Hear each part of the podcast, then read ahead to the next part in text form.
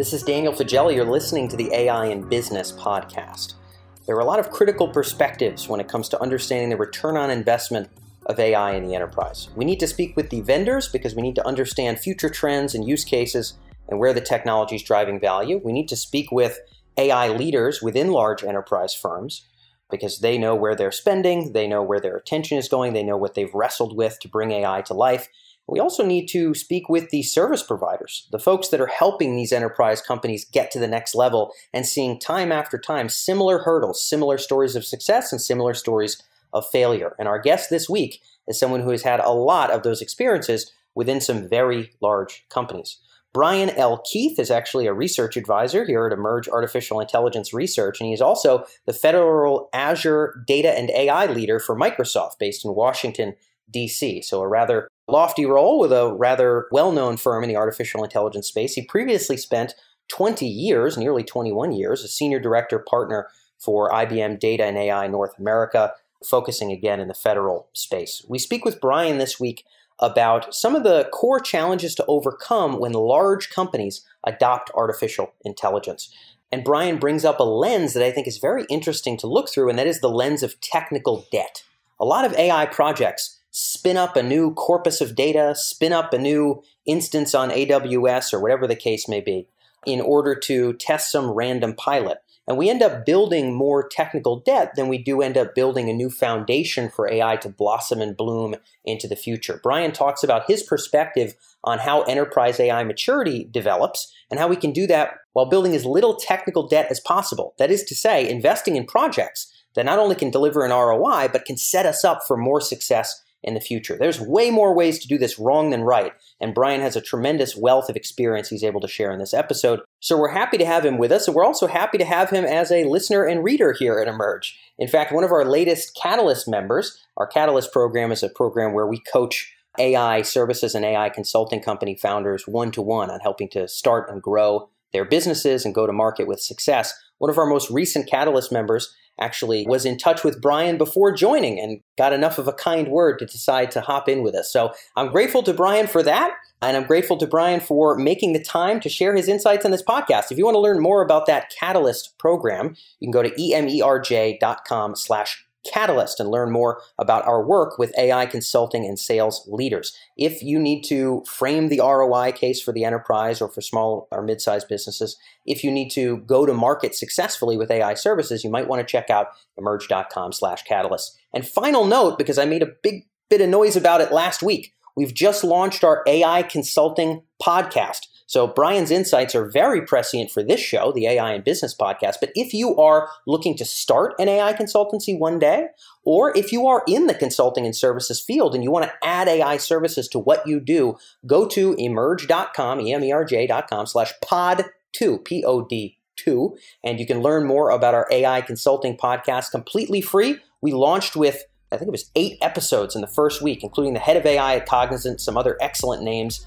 to hear people's stories about how they started and grew AI consulting companies. So if you want to succeed in that space, then be sure to subscribe to that show. Otherwise, I hope you get a lot of insights out of this episode. This is Brian L. Keith with Microsoft here on the AI and Business podcast.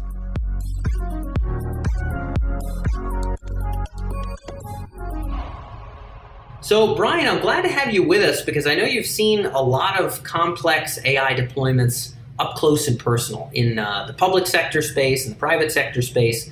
And you and I had talked off microphone about a very interesting topic, which is the technical debt that can come up and really halt uh, AI efforts within the enterprise. Do you mind first just touching on what that means in the context of AI? What is this special kind of AI technical debt?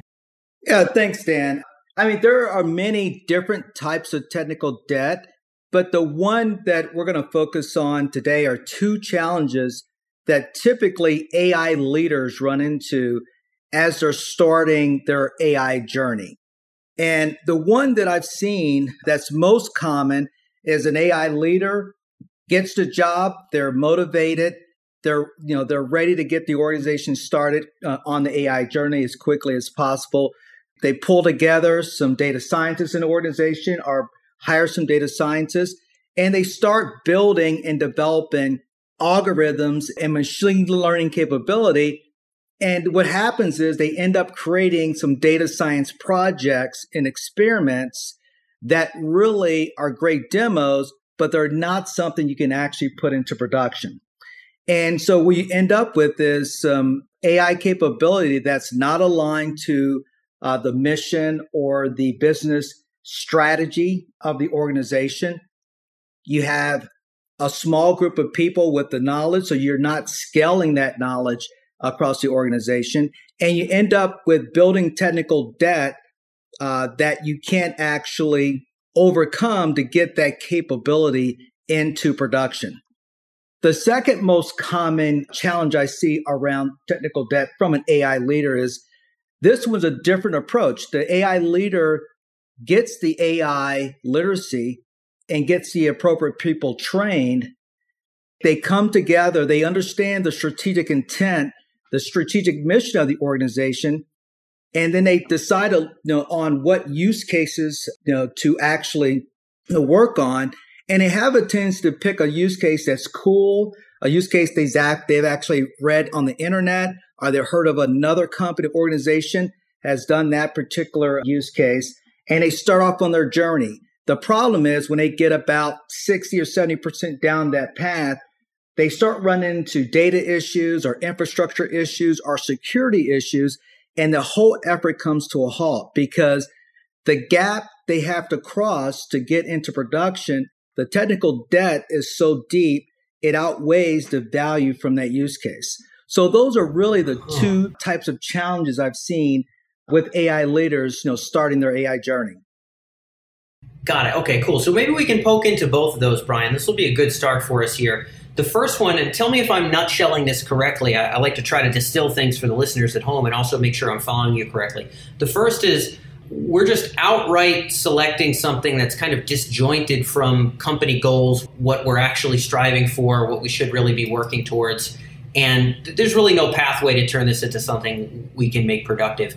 The other sounds like it could be a great opportunity, a great idea, maybe maybe a use case that's been validated elsewhere. And so we've got a little bit more intelligence up front there. But the considerations around, you know, legal or around compliance or around, you know, the data itself don't hit us until we're later on down the line. And then we realize we actually can't take this thing all the way for one of those different reasons. Is that a correct assessment or would you reword that? Uh, no, that's exactly right, Dan. Uh, you know, that was well said. Okay.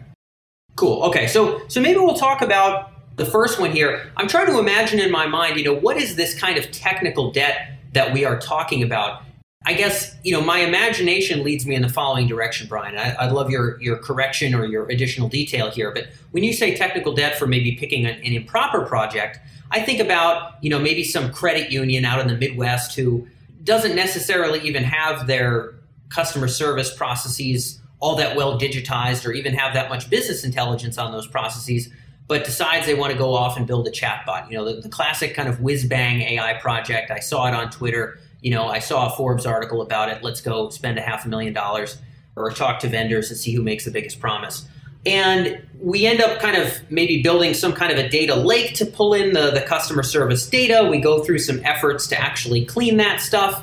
We build kind of this whole little side machine to the business that, that involves like, like a new pool of data organized in a new way maybe with even new kinds of access via APIs, and they, they plug into this new kind of system that's sort of isolated, weird, clunky, and it's just going to be hanging off the side and weighing down the business because we can't actually use it. And, and not only can we not use it for what we intended, we can't use it for any other services as well. Is this what you meant by technical debt? Maybe you could put a bit more color on it. No, uh, that, that's exactly it. Because you know, you know, technical debt is when you, you know it's a software development term that when you take shortcuts, you create this cost of additional re- rework that you have to overcome to get some capability or functionality. So you're exactly right. So what you just ex- explained is a situation where you've created this AI capability that's isolated, doesn't scale, doesn't, you know, doesn't really allow you to leverage the AI capability you built across the multiple channels that you need to get to your clients, both internal and external to your organization. So, so this technical debt would mean, you know, we're building a little sandbox environment and, you know, new ways of accessing, maybe new ways of organizing data, uh, new new systems, but it's for one bespoke, unproven kind of somewhat randomly selected project, and none of that work can be used for anything else. So it, it just kind of sits in, in some level of, of isolation. Is this does this sound about right? That sounds exactly right. Okay, got it. And so, yeah, clearly some big downsides there. And I know we're going to talk about avoiding this because you know you've seen both the good and the bad. I think you were with IBM for 21 years or something crazy like that, working on AI projects. So that there's uh, a lot of experience I want to start getting to today. But the, just to clarify, the second kind of technical debt, you know, you you mentioned these issues we can run up against, and it it felt to me like maybe you know you, you mentioned legal, you mentioned the data itself, you mentioned kind of limitations what are examples of what that actually kind of looks like? Again, I can imagine it, but I'd rather hear it from you. Let's think about somebody who, who selected the right project. You know, maybe even they went about it in kind of the right way in terms of, you know, initial steps, but nonetheless, they end up accruing this technical debt later on. Can you maybe walk us through a hypothetical? Right. So you, you have an example that, you know, data typically ends up being the derailer in these type of situations where as they start the project off and they start to collect the you know the data you know in a data lake or you know in a repository they start running into issues of security and the ability to actually get proper access to that data proper access to actually refresh that data uh, because typically you have silos within an organization that really need to be worked out you know, prior to you even selecting that use case. And and really a saying that you know we always said is right, you don't have AI without IA. And and that's really important because you need to have data, a continuous stream of data to not only, you know, test and train your machine learning models, but once you deploy into production, you have to continue to manage and monitor them and you got to have data continuously. And I would say that was the number one derailer in terms of being able to, you know, properly deploy an AI project. And when you talk about technical debt, is it the same kind of thing where we get three quarters of the way through a project, we've built all of this new you know these new elements of AI maturity. You know, we've, we've again we've we've uh, carved out some data. We're treating it differently. We're storing it differently. Uh, we're hooking into core systems across the business in whatever way. Maybe it's a fraud application. Maybe it's for lending or underwriting. You know, whatever whatever the use case is. And now, because we run into this kind of data hindrance for whatever reason, or maybe a legal hindrance because we didn't think through something on the front end, now we've got a bunch of work that we're going to have a really hard time ever repurposing or making anything happen with. And we either, you know, scrap the whole thing or we just kind of let it sit there and be be more of a nuisance and hope we can use it later. Is is that again what you kind of implied by that that second kind of technical debt? Yeah, that's exactly it. And okay. typically in those cases, the you know the technical debt outweighs the value that you're going to get out of the use case because you just didn't think through all the steps ahead of time. Yeah, yeah, yeah. And thinking through is indeed where we're going to start to bring ourselves here in terms of kind of preventing these issues. I think that, you know, this this topic of technical debt, we've never really I don't think certainly addressed an entire podcast about it, but I think it's often not even framed this way. It's just framed as a failed project. But you're almost bringing it up and, and I don't I don't think it's intentional maybe, but you're almost bringing it up in a way that's even even more poignant than saying a failed project. You're also saying that there's some kind of nuclear fallout that goes beyond the failure to kind of a greater annoyance and aggregate drag down of the business in general. It, it almost feels like a kind of this technical debt almost feels like an additional risk of going about things the wrong the wrong way. I don't mean to be a pessimist, but it, it almost feels that way based on how we're wording it.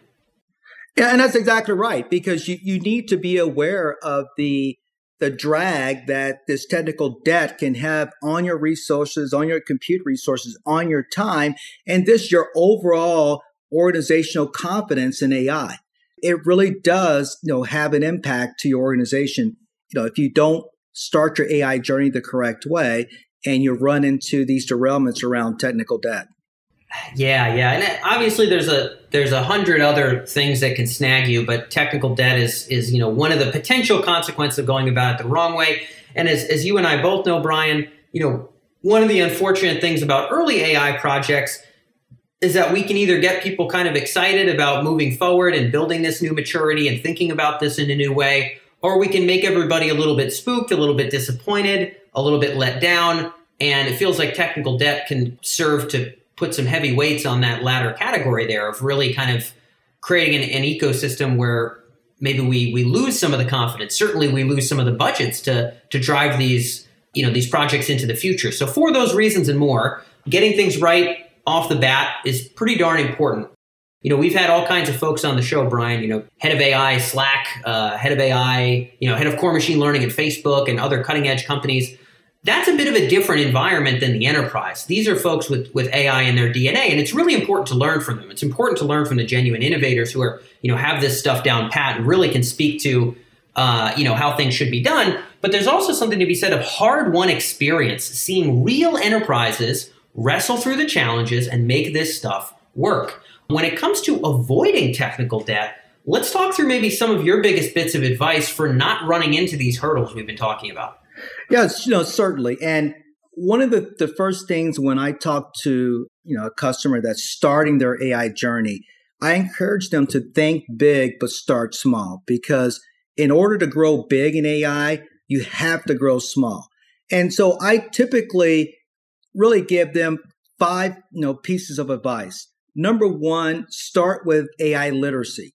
I mean, get your leaders, get your SMEs and analysts, your data scientists and engineers, you know, trained and educated, you know, around AI, because that's going to be very important as you start your journey uh, to make sure that you know you're really able to think through how you can actually leverage AI for your organization.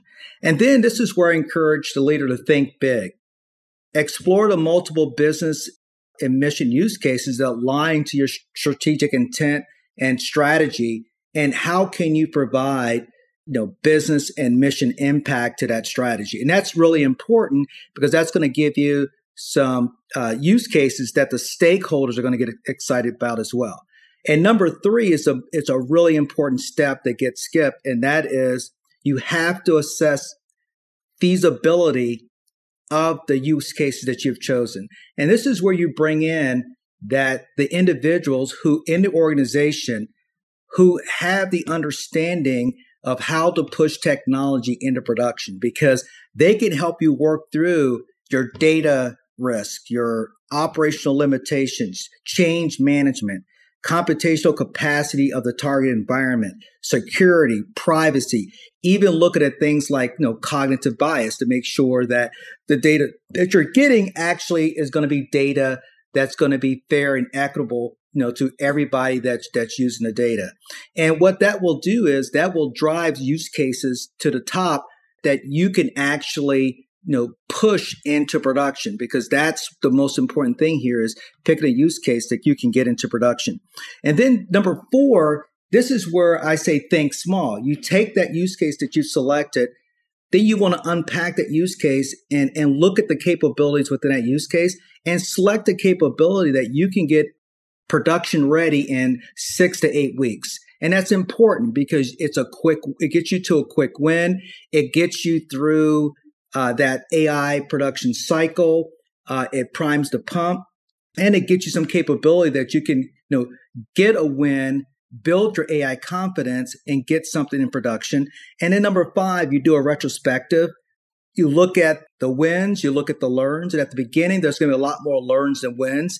But what you have then is a capability that you can start to monitor and manage in production you get feedback into selecting the next capability, and then you keep cranking that AI crank and adding capability more efficiently until you've built up an AI capability and, and you can start to look at yourself as an AI powered organization. Yeah, well, I, and, and I, I, well, I like the idea of thinking about it through uh, you know rational set of steps as well. Tell me if I if I have this jotted down right. You you, you talked about kind of getting fluent, getting educated. You talked about looking at use cases, then thinking big, then thinking small, and then having a retrospective. Did I did I have those five written down right as you were going? Yeah, that's exactly it. Okay, great. You know, and, and this brings us to some pretty important points here because we're doing a lot more writing about the importance of first projects. There's there's a lot of ways that we can turn a first project into useless technical debt or even a first project into kind of an interesting toy, even if it does add some value, it's kind of a, a bit of a dead end in terms of broader transformation. Then there's a way that we can start to, at a, at a whole company level, start to build the confidence and expand the capabilities and kind of a roadmap like you're talking about to become sort of an AI powered and, and data driven organization. And, and so project selection is so, so, so important. And I, I would a thousand percent agree uh, that it starts with education. I mean, our, our main theory here at Emerj is that executive AI fluency is sort of the linchpin between well spent and not well spent money uh, on artificial intelligence. It's not how many PhDs from Carnegie Mellon you have, uh, you know, in, in your building or, or now, I guess, working at home. So when it comes to where to get educated, you know, where, where do people kind of go out into the world to sort of pick up on knowledge? I think people are probably wondering, well, you know, what kind of education do I need? Do I need to know how to code, Brian? You know, you know, they're probably wondering what, what those gaps actually are, what you mean by that term. What is educated and where do people head off to get those learnings in?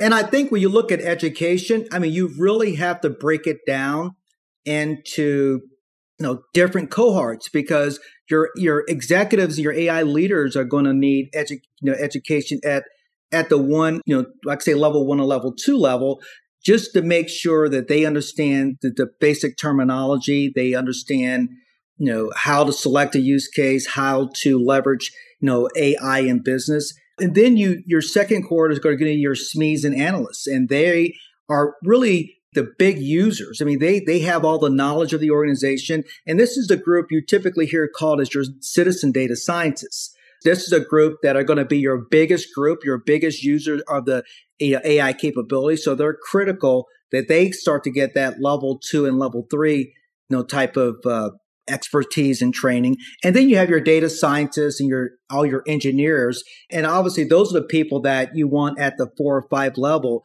uh, in order to implement and help manage and, and monitor uh, this capability as you're starting to grow it in your you know in your in your organization and and you know and I'm I'm not going to call out names but there's several you know different uh you know you know organizations that are out there that you can you know find that can provide uh you know education at those levels I, I would just encourage you to build cohorts and and educate them at the appropriate level with the appropriate uh, knowledge and training, and then bring them together to start doing, you know, your use case selection, uh, you know, in, as part of your, you know, your AI journey. Yeah, yeah, yeah. And, and I, I, uh, I also like the idea of thinking big before thinking small because I think it takes us away from just asking what can we do with AI, just plug it in anywhere. And instead, we ask what can we do with AI that actually leads us in the direction of a broader transformation. Um, are there any tips you have for that? I figured this might be kind of a neat point to, to wrap up on. I'm a massive advocate of always putting an emphasis on the strategic value of AI and, and the long term in addition to the short term. Short term, take it for granted. Every executive is going to say, What's it going to cost? What am I going to make? Okay, everybody's going to put pressure on that, as we should. Let's go ahead and do so. But bearing in mind kind of the bigger picture, what we're building towards, this is an investment. This is a new way of working. We've got to think about it that way. What do you like to, to talk to folks about in terms of questions or prompts or ways of thinking to get them in that thinking big mode, Brian? Any any tips from your years of experience here? And and I, I would really say that the the one thing that I would recommend to an AI leader is ask them, right, you know, what is your, you know, hardest process? What is your most, you know, human intensive process that leverages a lot of data? because the processes that leverage a lot of data, that's where AI shines. And, and those are the areas where you can push that, you know, that workload to an AI algorithm and free up know your human expertise to do what humans do better so i you know i usually tell them to you know what processes are really heavily data driven and what you know what processes can you actually you know, have the capability to push into production because those are cute. Those are the two you know, important aspects of a strong use case. Is not only you know, it's tied obviously to to the vision of the you know digital transformation, but you have the data and you have the capability to put that and push that capability into production. Big time, yeah, and I think your your order of looking at use cases first is really important there because when we when we ask people to think big picture and think about those data driven processes within their business, we could think about that from a strange kind of hypothetical standpoint if we're not data scientists and just subject matter experts. But it's much easier to do that after we've looked through a bunch of representative use cases in our industry and in adjacent industries, because then we can kind of connect the dots as to what a data driven process is in the first place. So it sounds like for you, having those references is also kind of important part of getting started. Yeah, I agree 100%. Big time. Cool. Well, I think there's a lot of meat here for those of you who are tuned in. Again, there's a lot of topics to cover on this show. Uh, you know, we've got individual use cases, we've got best practices from cutting edge teams in Silicon Valley that we can try to apply to our other business. And then there's also just the nitty gritty nuts and bolts advice of getting an enterprise team up and running who might be new to AI, but they do not want to fail and they don't want to build technical debt. And Brian, I think you've done a great job of knocking that topic out of the park. I also appreciate, I want to give a big shout out and say thank you so much for being a listener yourself. It's been cool to be connected to you, and I appreciate you joining us here on the show. My pleasure, Dan. Thank you.